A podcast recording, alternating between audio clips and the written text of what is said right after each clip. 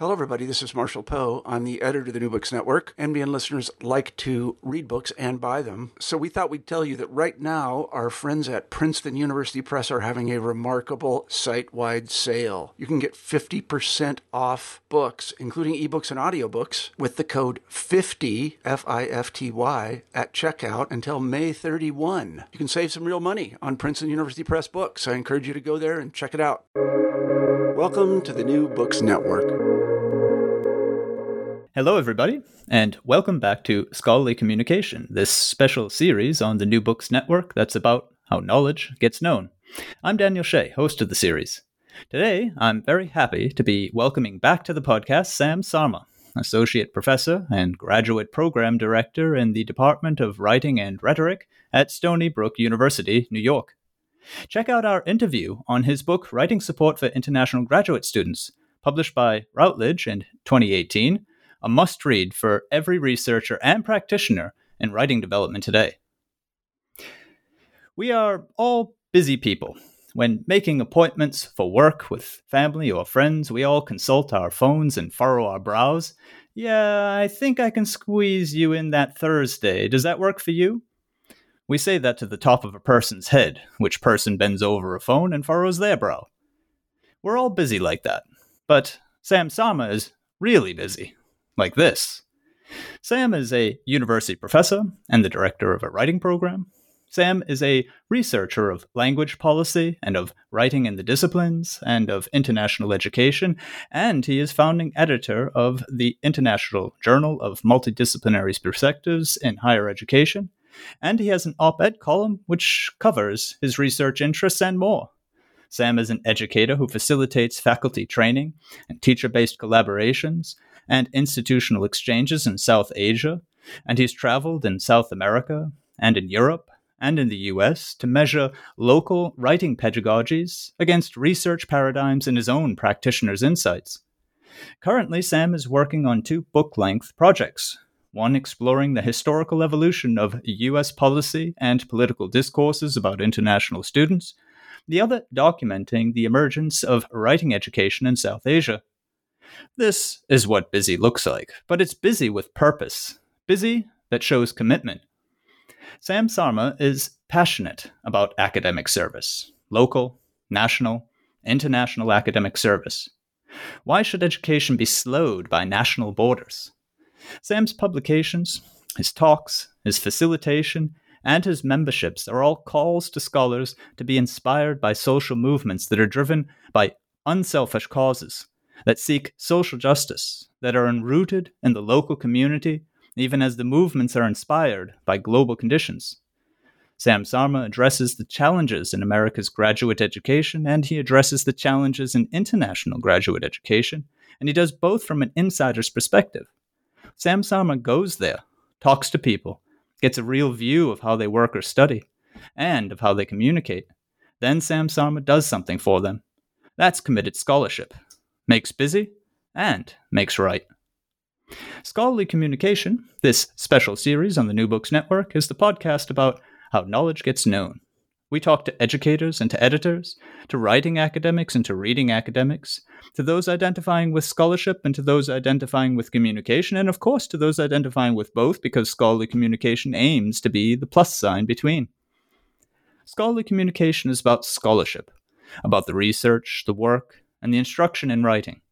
And scholarly communication is about communication, about the selection, the production, and the dissemination of knowledge. Wherever writing and knowledge connect, there the communication of scholarship is taking place, and there too we at scholarly, scholarly communication have our place. So let's begin today's episode. Shyam Sharma and Department of Writing and Rhetoric. Shyam, welcome back to Scholarly Communication. Hi, Daniel, and thank you very much again for inviting me. Uh, thank you for very much for that generous introduction. Um, one quick thing: I was actually unable to go to South America. Uh, thank you for looking things up on the on my website. Uh, that particular conference uh, was canceled because of the Muslim ban. That was badly timed, even though uh, you know it affected everybody. Wow. Okay. Well, here's politics paid, paid right up front and in our face. Yep. Yeah. Paid the hotel, the flight, and everything, and lost about a thousand dollars. Anyway, oh, okay. Okay. Well, thank you for the correction. It's good uh, for listeners to know that. Um, but clearly, the intention was there. um, Shyam, we actually presented it. Uh, no, presented it on the web uh, uh on the web so that the participants there could. Um, you know, look it up if they wanted to. And then uh, we also did a uh, significant journal article on it, just so we, you know, we had traveled to Romania, uh, Colombia, another person, not me, uh, prior to that, and then Nepal and India, four countries to collect the data on how different, you know, people in different countries pursue and approach writing studies, uh, writing education, uh, and that pre- presenting that I, data, uh, that finding was, you know, banned. the university basically said at this point, it was so bad at the time. At this point, we can't tell, we can't guarantee that you can return from any country. If you're not a citizen, don't travel. Uh huh. Uh huh. Well, it's probably very good advice, I guess. I mean, for, personally, uh, but not not for the research. Clearly, um, that that brings up interesting topics. But I think I'm going to stick a bit to my program because I actually wanted to start at your home university, Stony Brook, and um, I was quite interested in the Department of Writing and Rhetoric. Uh, the promotion there of writing in the disciplines, and also maybe if you could just sort of give us a rundown, uh, briefly, in a sense of um, the courses that you offer there, the sort of work that you do there, and the sorts of students that you tend to have. Thank you. So, Stony Brook University is, uh, first of all, on Long Island. Um, we call it on, not in. um, in on Long Island, near New York, uh, and it is one of the four flagship uh, big uh, state University of New York system universities. It has about twenty six thousand students, including a lot of international and multicultural, multilingual students, as it's close to the city. Um, and in the writing uh, program, it is called the Program in Writing and Rhetoric, although we also lovingly call it the Writing Department for short sometimes. That's fine. Um, the program serves students from across the university by providing it, them the foundational um, first year college writing. As you know, in America, they call it first year composition. Um, and then we also now house the um, language support program, the program in academic writing, as they call it. Uh, both the, both of them are housed in the writing program. The program was started back in the 70s, um, and one of the founding figures was Peter Elbow, one of the modern founding figures of writing studies in the United States. And uh, we also have two minors, um, a writing minor um, general and then a writing minor professional writing. Uh, in addition, as I am the graduate program director, not the programs director, as a graduate program director, I oversee the writing certificate, the graduate writing certificate in teaching of writing.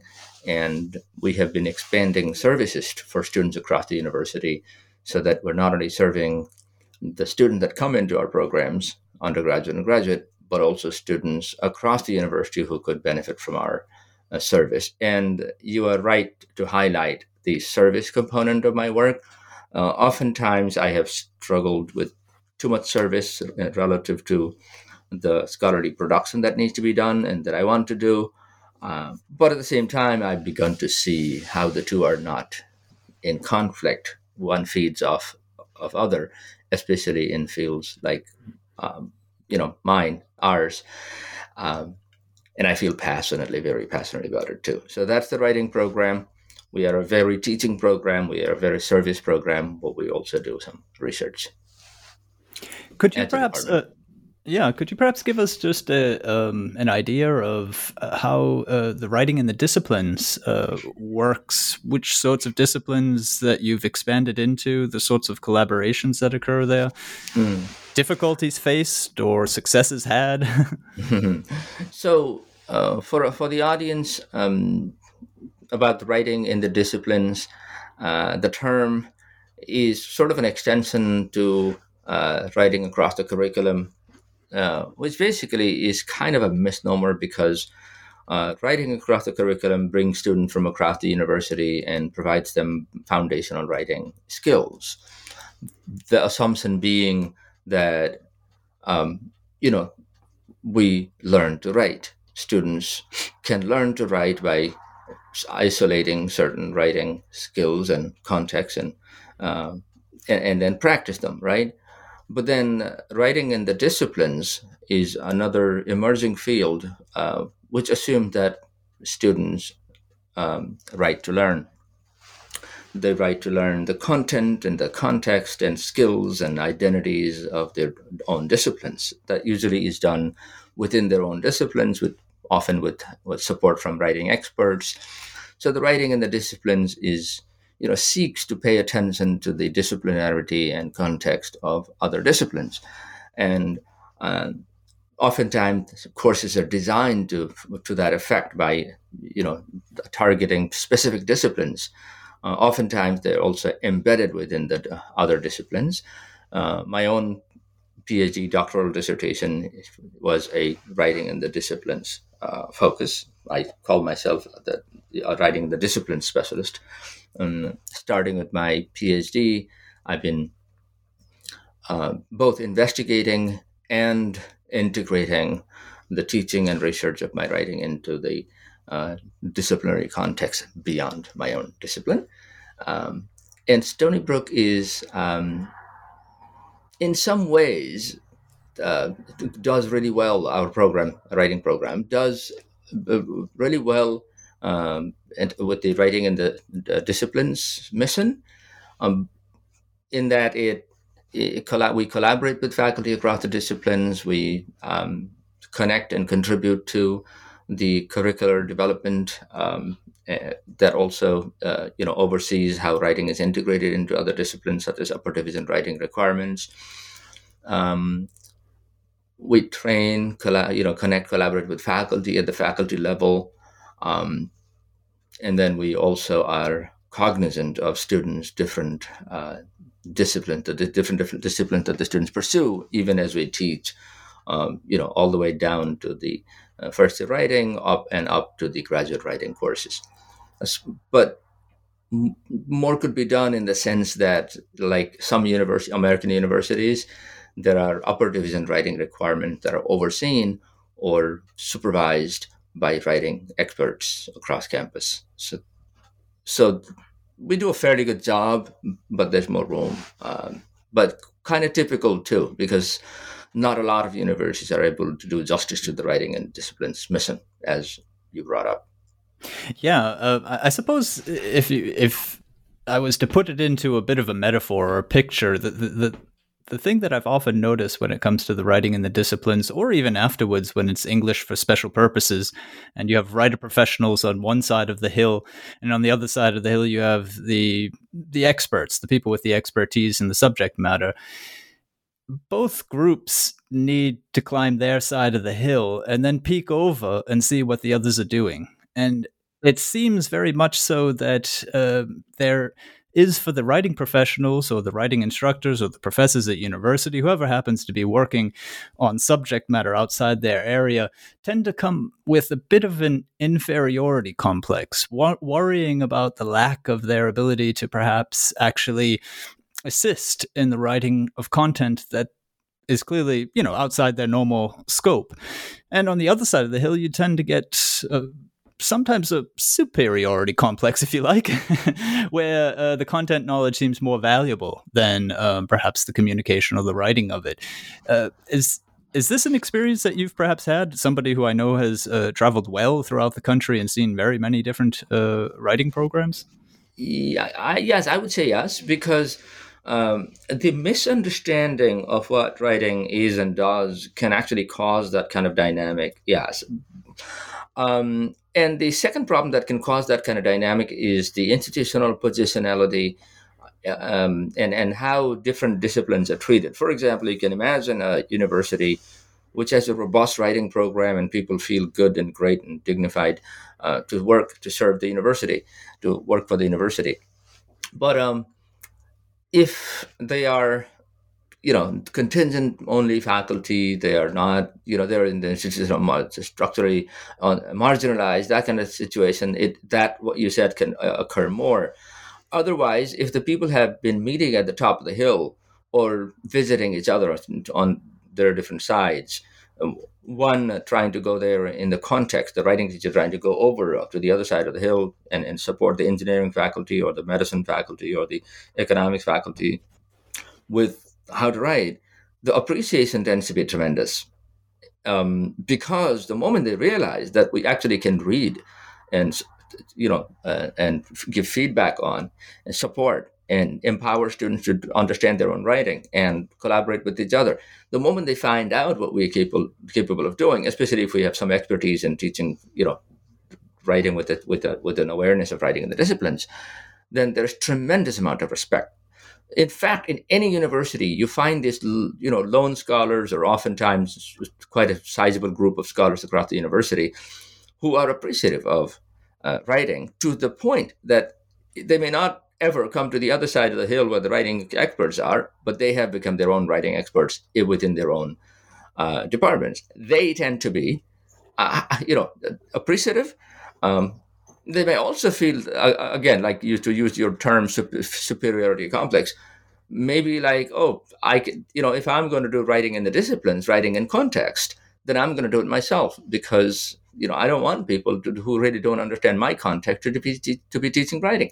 But then there may be a lack of expertise in on the writing side of it. They may have very outdated grammatical uh, focus, um, or they, they may have very outdated, sort of ossified uh, personal quirks in the name of pedagogy. Right? They may not be connected to any uh, ongoing research and um, f- findings and evidence on on effective practices of writing, uh, teaching, teaching of writing. Uh, so the, that uh, various possibilities seem to exist.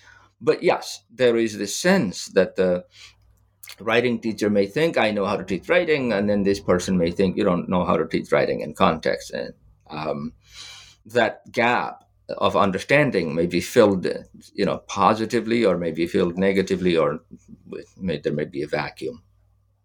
That brings me to uh, something that you mentioned also at the uh, the writing department, if I may so call it, uh, the uh, graduate writing certificate, mm-hmm. or mm-hmm. beyond that, uh, a general idea of providing people with the ability to become writing mentors. Uh, this happens very much at the graduate level, but it seems almost like an ideal thing that could happen beyond that into faculty and into the professions because of just what you were saying there. Somebody who has perhaps maybe some natural talent in writing, some awareness of writing, and also uh, appreciation of it, but could seriously use to be able to pass that on the help of, like you said, people like us who, who would be informed enough to be able to catch them up on the research, to sort of break down the bones of their old ideas of uh, grammar and so on and so forth. Do, do you see this as a a kind of possibility that can be expanded? Maybe, maybe also you might start with just saying how the graduate writing certificate uh, works at Stony Brook.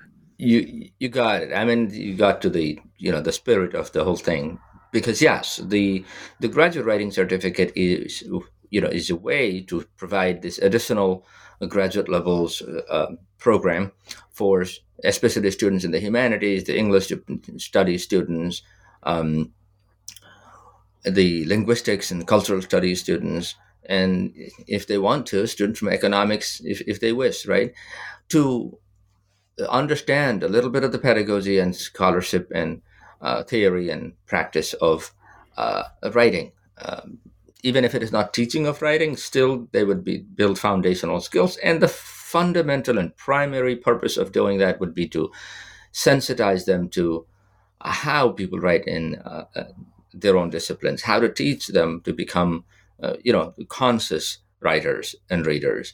Um, in one of the courses that I teach, um, that is also a, an extension of the uh, graduate writing certificate program. Writing uh, 621, we call it the graduate writing course that can be, you know, taken by students from any student from across the university.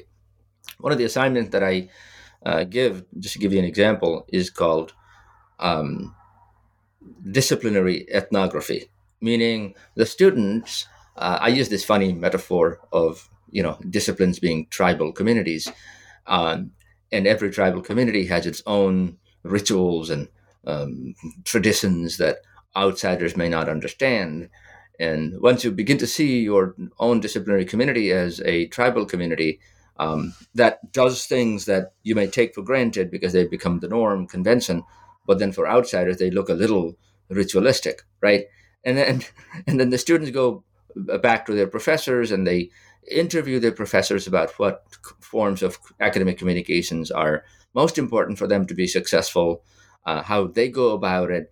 Uh, pick one, maybe the process of writing an academic article, and and talk about the process. Find out what were the you know hurdles, um, the processes, experiences, um, what the genre conventions are, what outsiders wouldn't know would take a lot of time, right? And when they come back, they talk uh, in rhetorical language, but they talk about the shared language of rhetorical analysis um, and genre analysis, but they talk about their different disciplines as if they are sort of trained to be outsiders. everybody's such an insider at the graduate level uh, that you begin to, you know, not really unpack things, right?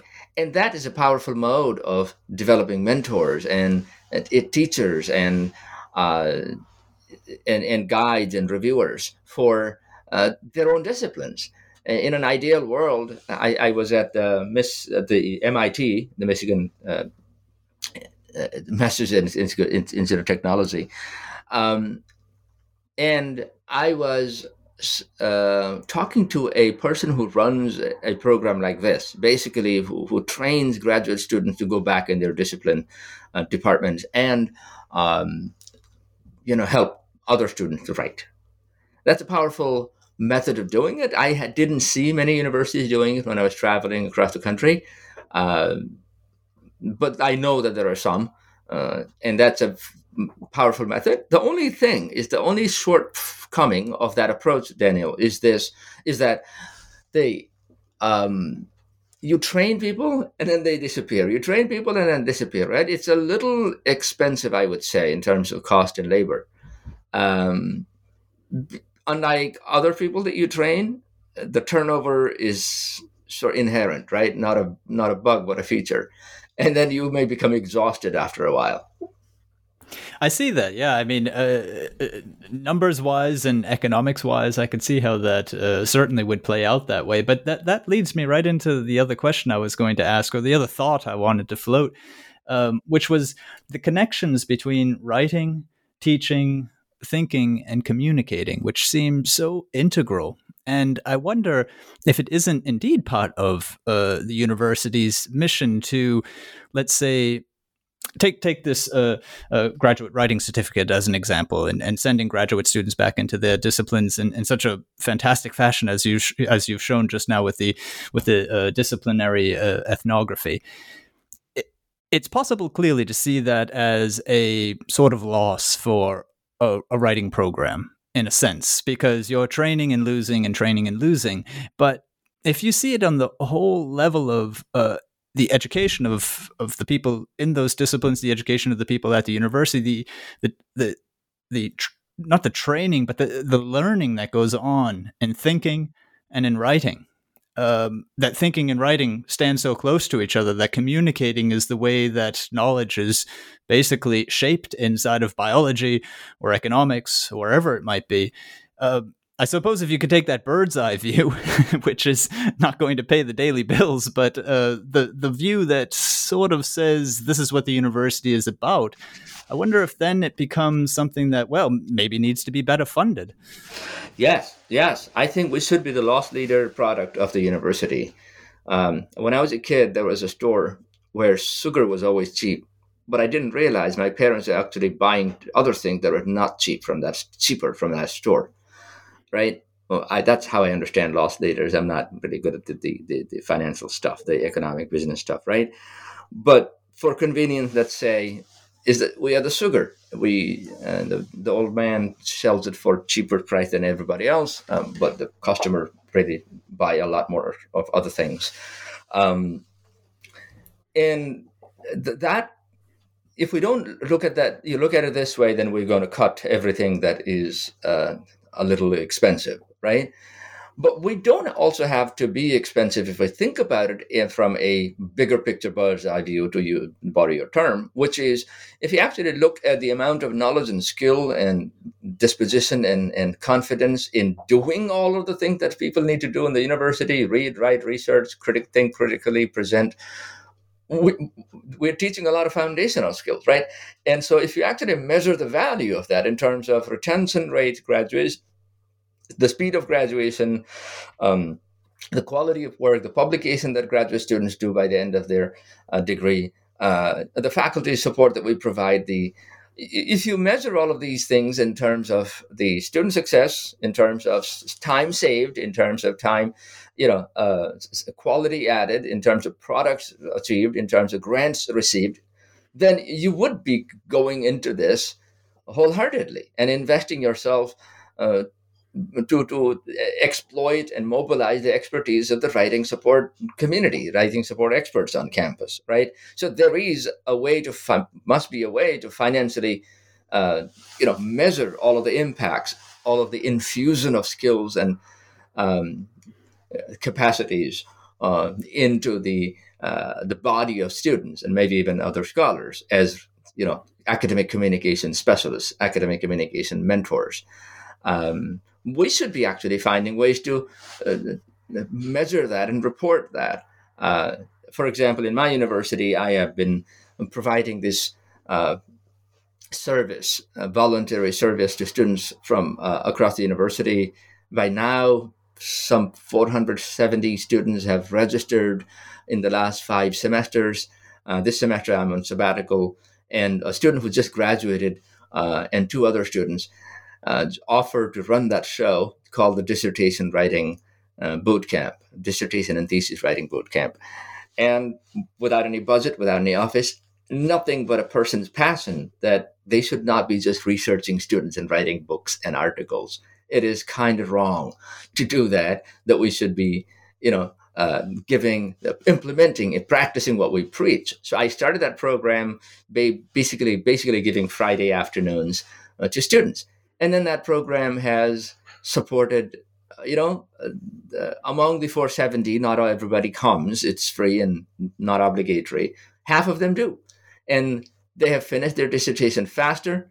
Uh, they have written better. They have been connected more. They have been less isolated during the pandemic. And they have been uh, writing amazing you know uh, uh, happy feedback as they leave and leave a word for other students. Um, so yes, writing should not be viewed, uh, you know, academic communication, academic skills should not be viewed uh, in terms of how many students are graduating in their own program, because we are the sort of the fertilizer for the entire uh, the, the, garden. We're not just the flower that you see, right? Um, and that's a great be, metaphor. That flower that you see, as you're saying. I mean, because there's two. Way, yeah, yeah, exactly. The department, or even if you like, uh, I'm just going to take the level of um, I- idealness one more step up, and then we might come back down to earth. the, the flower, uh, as, as, you say, uh, th- this product, these skills, as you were saying, which in a sense are measurable things, right? This text comes out to be more clear than the other text, and so on. I mean, these are essential skills, no doubt about it. But what about the flip side of them, which is a bit what I was trying to capture with this idea of thinking. Who is who, who is the biologist later on in their career researching in the lab who we would perhaps have more trust in? The one who does not see his or her disciplinary conventions, or the one who is fully aware of his yeah. or her disciplinary con- conventions? Yeah. Um, I mean, this is there's actually what... a, there's actually can I can I add this quickly and then I can continue. There's actually a study of teaching biology students uh, how to read and how to write biology uh, biological uh, papers in biology, especially reading. They taught how to read. Okay, reading biology is the title of the article if you want to look it up. 1995, uh, I think Christina Haas, um, and they were tracking the progress of biology undergraduate students uh, as to how they learn to read and how learning to read as an intervention, teaching how to uh, how to read as an intervention makes a difference in the student's identity development as biologists. So in the beginning, the students are using this this this impersonal they they they for authors, right? And then as they were becoming more capable of reading, uh, they were being, being, helped to read better. Uh, as as as uh, members of the of the discipline, they started using the word uh, the word um, author's name, not they, right? And quickly enough, they were using the word we as if they belonged to the group of people um, doing that research. So they started saying, oh, in biology, we, in biology, we. The biologists were no, no longer they, but we, right? And and and their writing improved because their reading improved and their uh, self perception improved and their identity sense of identity as biologists improved if you actually could do that, think about students from marginalized communities who are never feel like they belong to the university, It's quickly beginning to call themselves, you know, this is what how we do things. This is how we understand things. This is how we communicate things. This is how we read. This is how we write. This is how we interpret. So, uh, if you think think about it that way, then writing studies, writing and rhetoric, it is the uh, sort of the um, applied uh, humanities that puts the humanistic skills into the uh, into practice into uh, giving the tools and platforms and voice and identity to all students across the university. So yes we could i don't think we're romanticizing idealizing here. I think this is what we do it's just a matter of finding the recognition and in some cases and at some universities and institutions actually establishing the structures. And uh, that's uh, yeah yeah that's the thing. Um, let's move outside of stony brook. Um, you're doing some uh, you're always doing research uh, next to your service as you call it. And uh, one particular area that's caught your attention is uh, south asia um, an area that i also understand is close to your heart but an area that has caught your researcher's eye, if you like. Could you tell us about the work that you're doing there? Um, so the um, still in the back burner because I'm um, working on the other book on the sort of the history of international students and education in the United States from a you know policy and political perspective. But this book on um, writing education in South Asia um, and I have, since we talked last time, I have gathered about 30, 40 interviews with uh, faculty colleagues in different universities in the region. Uh, the online shift has made it easier, ironically, to talk to people and to, to, do research as well as to provide support and collaborate and, and be and collaborate with them.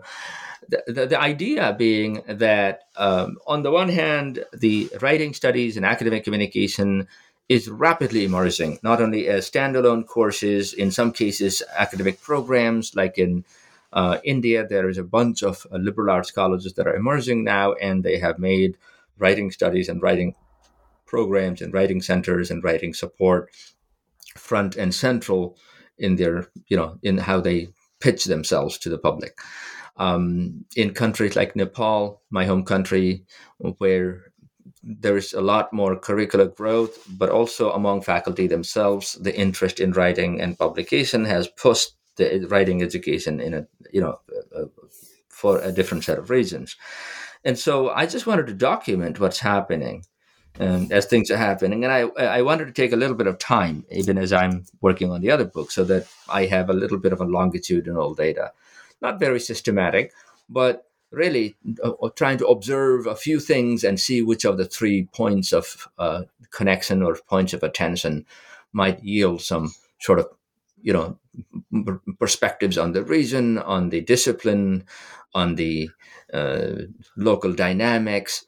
Um, but trying to look at how do different countries and regions around the world go about developing what we in North America and Europe call writing studies, EAP, ESP, academic communication, um, right? Uh, now, there are language focused um, academic curriculum and programs around the world. but language is not writing. If it was, then I wouldn't have my job. Uh, you know, for the most part, students who speak English as a native language wouldn't need to learn anything about genres and conventions, um, writing and rhetoric, uh, communication. And so, uh, in in English as a foreign language context, more than in English as a second language context, the concern about the uh, language buries everything so far you know down that it is difficult for people to foreground it and to pay you know specialized attention to it and to develop programs and to be funded and to be recognized but there are people persisting and doing it and so i wanted to sort of validate recognize report theorize and discuss how they're going about developing their own um, writing studies and this is based on a grant that we got from the National uh, Council of Teaching of uh, Teachers of Writing in the United States, my mother pro- uh, professional organization. Uh, the grant is over. We did all of the work that we did for the grant, but we were, uh, I was um, sort of willing to learn, do a lot more than just writing an article for the grant. Uh, so the book is an outcome, an outgrowth of the art, uh, article project in collaboration with the other colleague from Romania, another colleague from Nepal. Mm, I went to India to collect data, uh, and I'm returning to South Asia now virtually to collect data on how writing education is emerging in the, in the region. There's two things that come to mind. I, I would love to come to both of them. The first is probably the quickest, so I guess we'll start there. As you said, uh, there's lots of writing instruction. English as foreign language, English as a second language, and and as you so nicely put it, it, it the the focus on the language tends to bury the deeper rhetorical uh, writing concerns, which need to be. Uh, you know put into the forefront if what is you're trying to actually uh, teach is is writing and communication mm-hmm. um, and it's it seems that the evidence actually falls on the side of you'll improve in your language if you learn the language with a purpose instead of you just learn the language generally and then go on and try to figure out how am I actually going to apply this. So well put. Mm-hmm. Okay. And yeah. yeah, that that just learning language for the sake of learning language doesn't yield anything, even within the learning of language if you put context and purpose to the learning of learning of language, even language uh, improves faster. This is why, you know, in in schools in India and Nepal and that region, Pakistan, uh, Bangladesh, people have been sort of emphasizing English to a point of absurdity that you, you they believed that the direct teach, teaching method, right, the direct method, uh, that emerged, I think, so much time in the 1960s or 70s, and they haven't stopped going at it, even though there's no evidence it works. Which is to say that if you continue to speak and teach and you know learn in English and especially uh, suppress and, uh, and, and avoid and and um, punish students for speaking other language during the, the, school time, the school day, then English will improve. Well, it doesn't. The thing is, the students need to improve the things that they want to do and say the students need to improve the confidence and the feeling of uh, motivation and, and, and ownership of what it is that they were trying to do.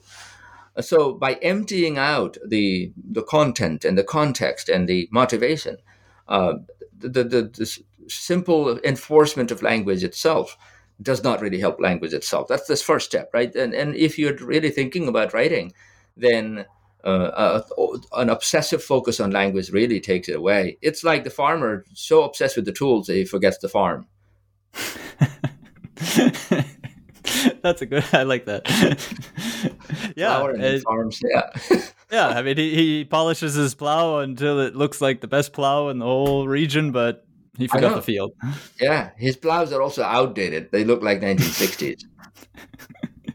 Um, that brings me to the second point, and that is uh, as uh, South Asia uh, would certainly rank among the regions of the world where, um, as you mentioned, uh, Europe or North America as being uh, places where writing development and writing support is established, and are also what is known as the global North and the se- as being the center of publication. South Asia would clearly fall on a periphery on under these categories, and I wonder have you noticed any evidence so far that uh, the writing centers or the thinking about writing is aware of their context, that they're working in a direction or with particular purposes because of that?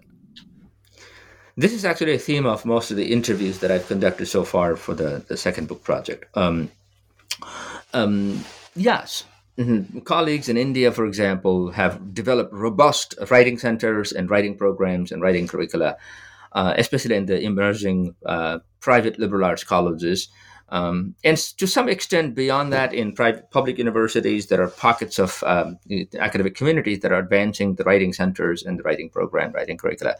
But what's really interesting is that, especially in India, my own observation from talking to colleagues is that they are um, pitching, they're marketing the American product in particular, not even European anymore, right? Not so much British as American.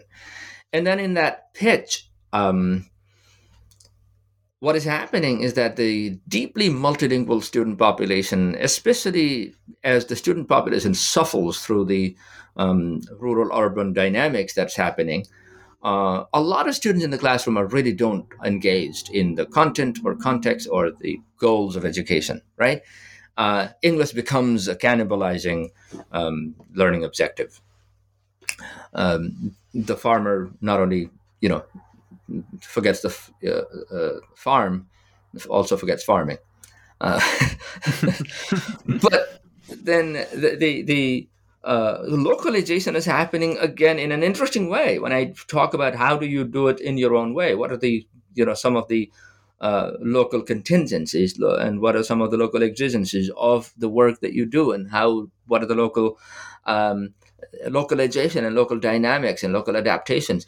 They do talk about it a lot. Um, maybe i was paying too much attention to the too much attention in english.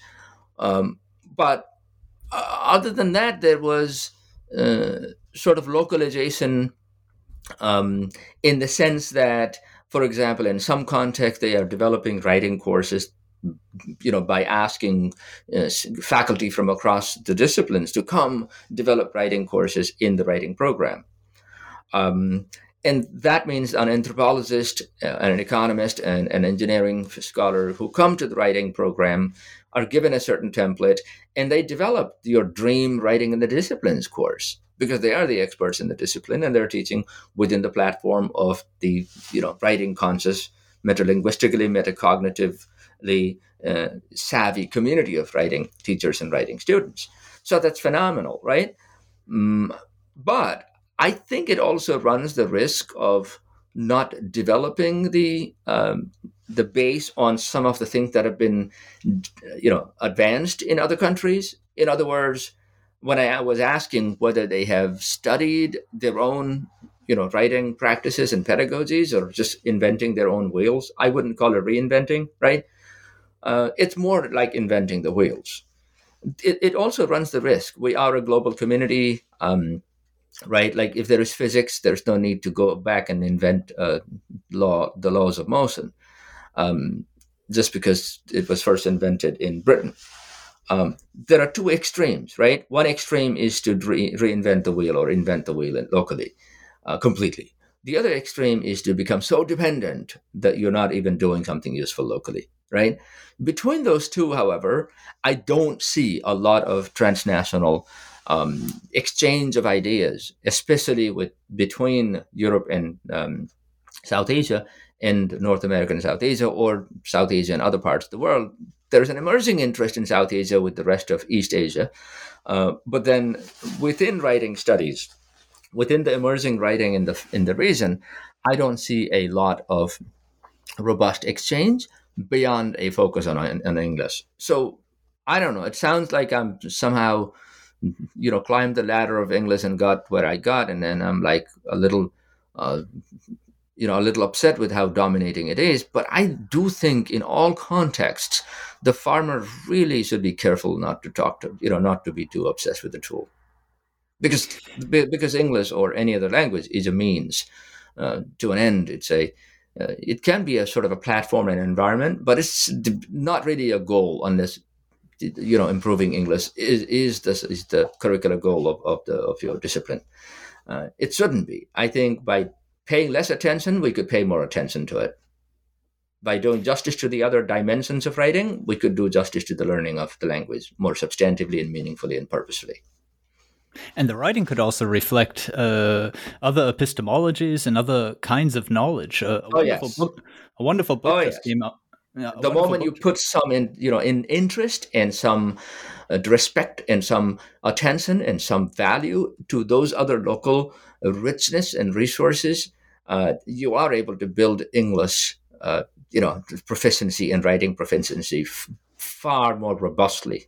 Yep Yeah, yeah, and I mean, uh, uh, what what I'm what I'm driving at is uh, a, a number of ideas that I have just recently uh, got from a, a book called "Reassembling Scholarly Communications," and uh, it was just pu- just published by MIT. Speaking of MIT, MIT Press and op- as open um, open access.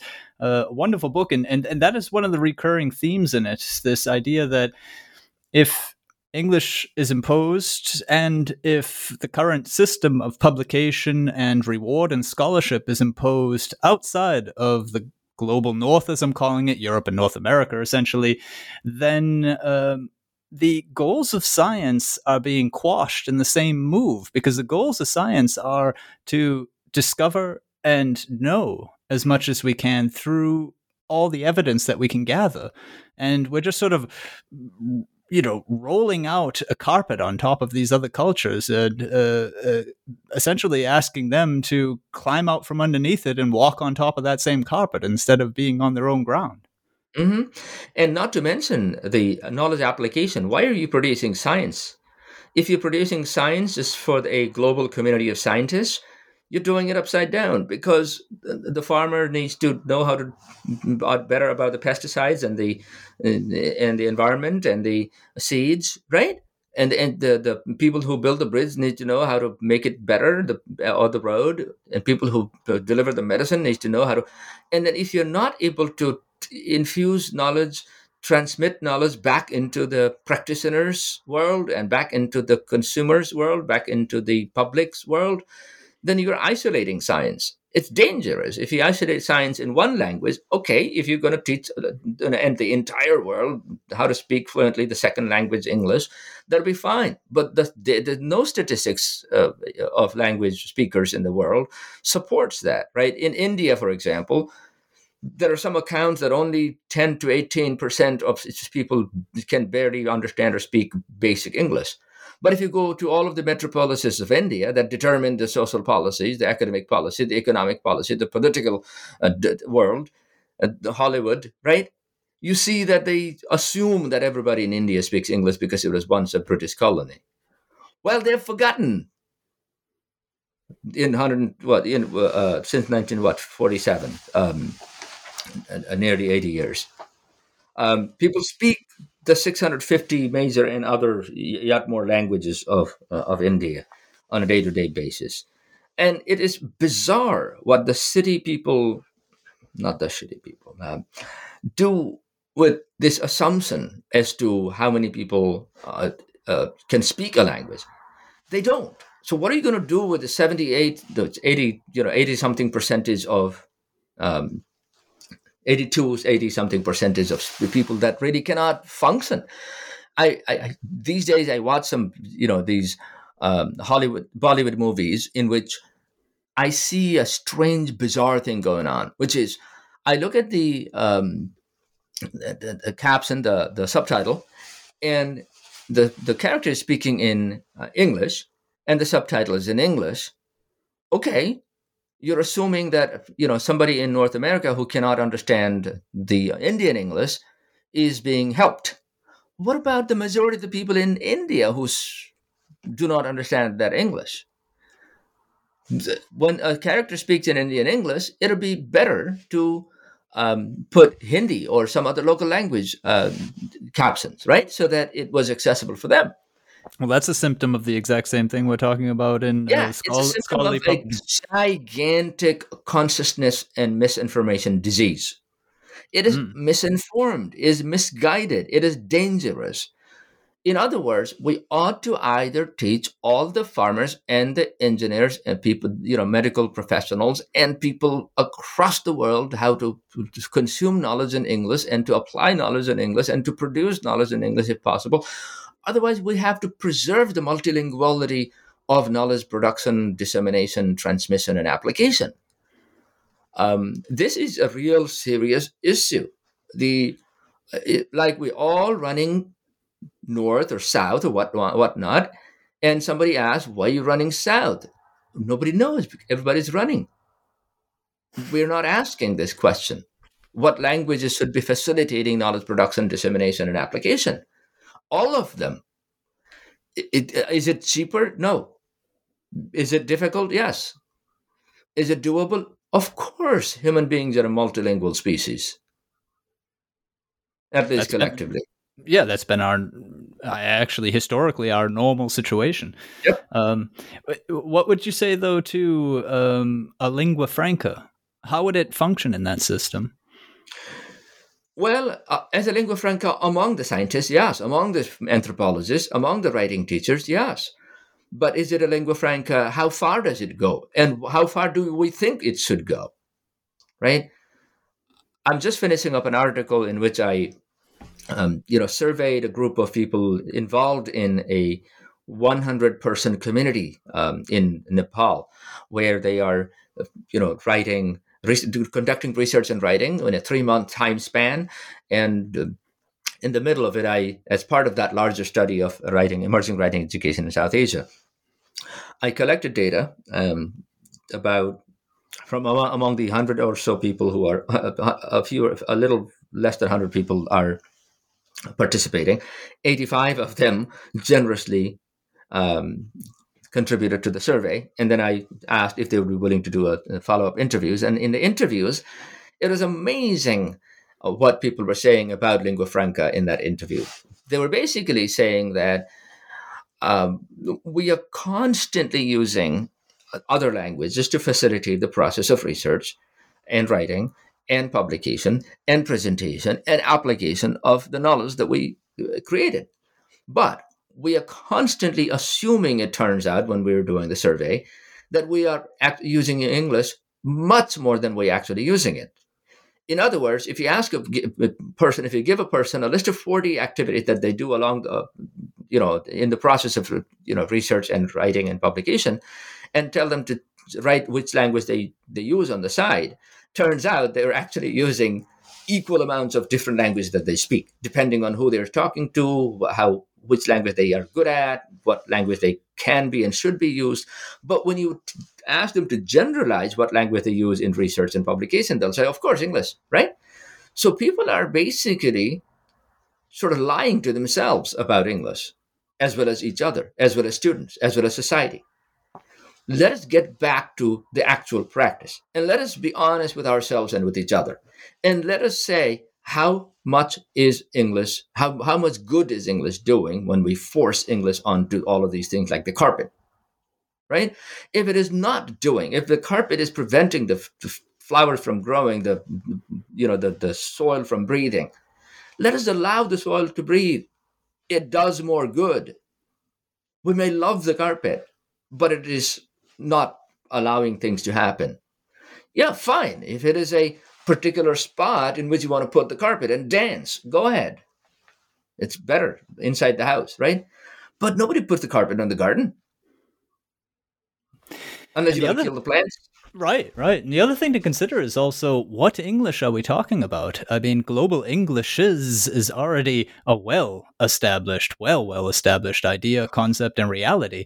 And the idea that um, in certain disciplines, um, biology might not be the place to start, but certainly already in the social sciences, we can imagine Englishes being published that aren't the English of Webster's yeah, dictionary. one place to start, but I think it's sorely insufficient to talk about Englishes. It's only a, uh, I think the whole the paradigm of world Englishes is somewhat of a uncritical way of looking at things, or at least not critical enough, because then you're saying that it's not okay to tell a group of students and teachers in Pakistan, Bangladesh, Nepal to have to speak in English only, English only, as they try to understand a little scientific concept and as they try to test something in the lab, right?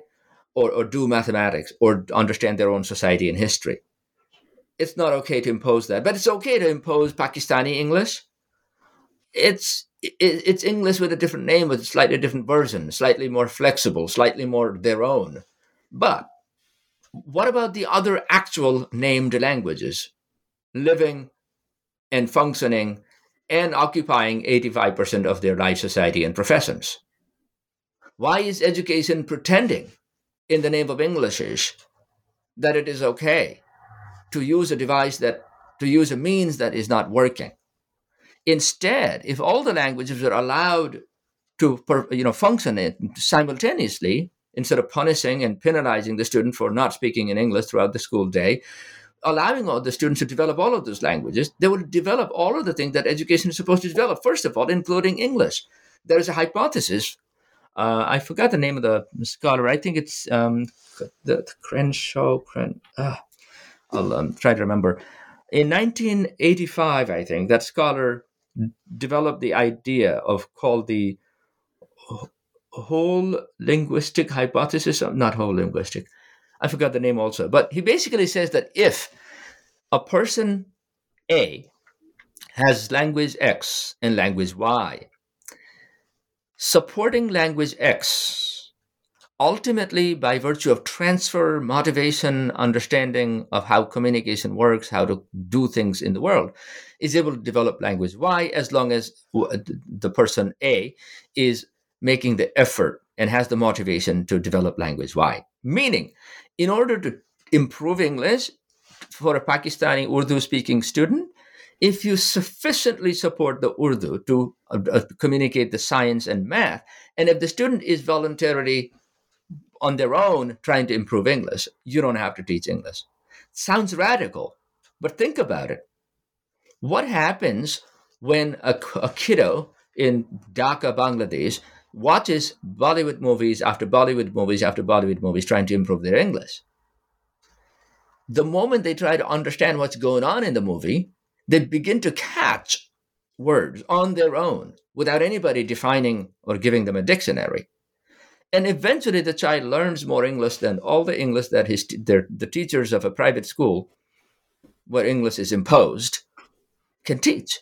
In fact that student who's actually trying to you know has a goal and exerts themselves through the process of understanding the context and the story and the, what is happening is able to even speak and communicate this is what happens with the tourist guides they're trying to get things done along the way right and one of my friends has actually done a dissertation, doctoral dissertation on tourist guides in Nepal. They seem to speak 16 different languages, 12 different languages within, limita- within the limitation of the tour guiding process, right? It is possible to do justice to language by first just do, doing justice to the person, the learning, the education, and life and society and profession. Yes. So I am uh, not super impressed by the World Englishes framework. It is more of the same in a different name. I, am very impressed by what you've just said, um, and uh, uh, very much on point. I, I, um, I, I very very clearly uh, follow that, and also uh, I can back it up with some uh, anecdotal and formal evidence from here in Germany, which, as my listeners know, is where I where I do my podcasting from. I've been in um, language teaching here for about fifteen years, and um, I can say probably with a bit of humility that Netflix has taught my students more English than I have. to get the back to the motivation, yeah, the uh, motivation uh, and Hollywood movies. Um, uh, the level of conversational English amongst uh, German students in their 20s now is phenomenal. And it's because they love the products that are offered on Netflix and other such uh, outlets. And it, it, it goes to prove exactly what you're talking about. And it goes to show that learning language and learning to think and write are not necessarily the yeah, same thing. Yes, Netflix is not going to teach them science and technology as much as is higher education needs to do, or even high school needs to do, because then there's no structure, there's no goals and outcomes. There's no measure. There's no uh, right from wrong. There's no you know selection from junk science to real science. Uh, you may be. I don't think you'll be learning a lot of astronomy from Mandalorian. Probably not. um, I'd like to move uh, to one last topic, if you didn't mind, and that is uh, the work that you're doing. Uh, your second book at the moment. You must be writing ambidextrously, I suppose. um, in any case, uh, here uh, your focus comes back to America, and it comes back to uh, the topic of your last book, which is international uh, graduate education, international graduate students. Um, I wonder if you could maybe catch us up on what the focus of that particular project is. Yes. Um, so I've been collecting um, the literature, the historical, the political, the economic, and the transition in the United States in politics has really made a, a much better environment in which I need to finish up the, the, the book within the next few months. Um, and um, what the readings in the last few months has shown uh, in addition to what I figure out while writing the last book of the, the history of international students in the United States and the history of international education through the lens of policy, it turns out that um, presidential politics in particular and national politics in general seems to be really consequential because international education is very political, right, by definition. It really follows the political winds even though there are a little deeper cultural and social uh, sort of uh, underpinnings of international education uh, that keep certain things more stable. Uh, the university as a social institution is also a little more stable than political whims and you know the, the weather. Uh, so there is a sort of a trajectory, but they seem to respond quite well. Um, you know, even more so than they respond to the on the domestic front. So there is a disruption in travel. There is a diplomatic crisis with a different certain country. In the case of Iran in 1979, I think, uh, it literally 48,000 students, one of the largest number of students from the world, uh, from any country, collapsed into 5,000 within a matter of three and a half years, right? And those kinds of events really show in a dramatic way but then the winds are shifting, the sands are shifting, and international education has been shaped and reshaped by politics. But if we picked up one particular lens, the lens of the sort of what the presidential speeches represented, it's a fascinating if you start with Harry Truman, um, who basically says that now that we have figured out science a little bit uh, and higher education a little bit, it's time to spread this light to the rest of the world. And that's one way in which we can engage peacefully with the world, right? The language of peace, the language of science, and the language of language of generosity came together. Of course, it's one way of, you know, advancing America's influence and hegemony in the world. But I love that, you know, as a scholar, compared to I, I don't know if Einstein at the time seemed to be against all, all that kind of stuff because he seemed to believe in a sort of a more world government, a global framework for advancing science and humanity alike. Uh, not the one country at a time, you know, competing with each other in idealistic terms or violent terms. Um, but um, there were a bunch of really interesting intellectuals at the time who had a very different vision, even then from a vision that I love and I admire today because of how far we have gotten by splintering the world on you know, on political lines and only seeing good to the point we have been blinded by nationalism, right? And and I wanted to see when those you know complete shifting of the entire dunes of history when it comes to international students and international education. Uh, JFK, for example, used to invite um, international students in his in the Rose Garden in his, in his backyard a, a, full 850 of them one year and give a speech. His wife was equally interested in them. And they said, in, in particular, the, the African students should go back and talk about the experience. Let us all make sure that we give them such a great experience. And he used to talk about next semester. And I'm like, what? Uh, an American president talking about how the next semester will be for a group of students from Africa? Uh, it was fascinating how personal interest uh, seems to seems to do, as well as you know how that seemed to shape policy. Now it didn't make a big giant difference, but it did set the tone for the university, and then the university would be able to build on it. The tone with the you know Trump administration, the last administration, was of hostility, right? And so the university, you know, responded in a different way by becoming defensive. But the defensive posture did, you know, was happening in a very different landscape already, uh, where it was for the bottom line more than for uh, the, the vision that people used to have at the time. I was reading uh, some documentary histories of how university presidents and university organizations and how um, different international organizations and the Carnegie Mellon and uh, these other uh, Ford Foundation, how all of these social forces and social institutions were responding to the presence of international students here and the need for us to send our scholars and students around the world. Uh, the, the times have really, really shifted.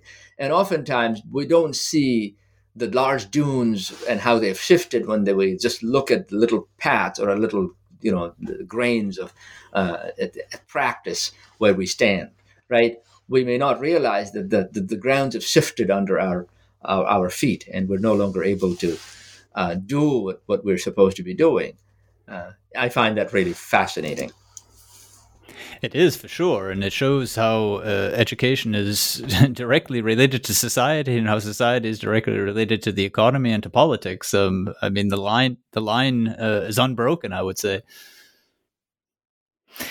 Very good. Uh, well, uh, Shyam, you've been uh, very generous with your time. Uh, I do have one last question, though, for you.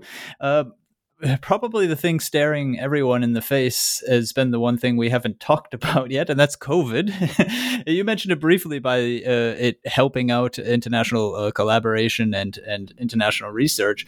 That's but, the only good thing it did. Okay, um, but I ha- I have this thought, and I'd, I'd, I'd be very interested to hear your um, response to it. And it is that um, you basically start to hear two minds on the after COVID time, assuming we can get that far. And uh, the one seems to be, well, how can we arrange things so that we go back to normal? And the other seems to be that what we need to go back to is a new normal that we create.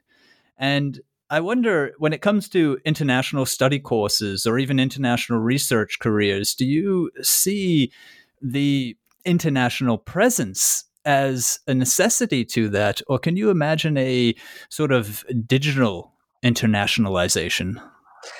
Yeah, and I'm slightly worried and slightly excited about that. I'm of two minds also. Because on the one hand, even in contexts like Nepal or you know um, more so than India, Pakistan, Bangladesh, um, where you would say, okay, next summer, let's meet at a certain location and let's do this.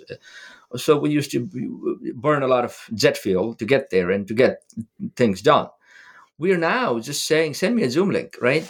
And then we have the conversation the next day. So on the one hand, it's phenomenal, but who is it including and who is it leaving out? It may be leaving out women compared to men. It may be leaving out the rural communities. So people may not be actually going far enough. Um, uh, one is is the technology penetrating um, and inclusive and diversified enough in its you know the, the, the, in, in, the in the current landscape, right? Um, is are people burning out? Are they having um, what what is called the COVID um, is it burnout? There's another word, fatigue, right? Yeah, fatigue. Um, yeah, yeah.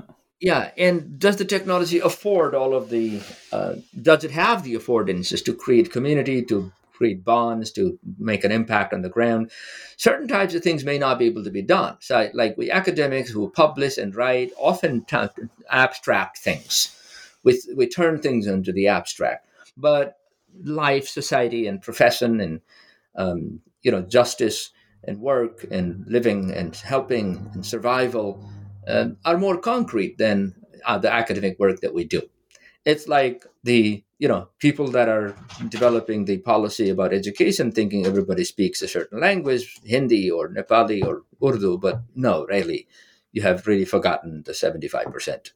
Um, and so um, we may be uh, unable to do things and we may not be seeing what we are unable to do because we are not seeing, we're not unable, right? And that is the danger of uh, making things less visible, more connected, but less visible, making things less just, more inclusive seeming, but really exclusive of many more.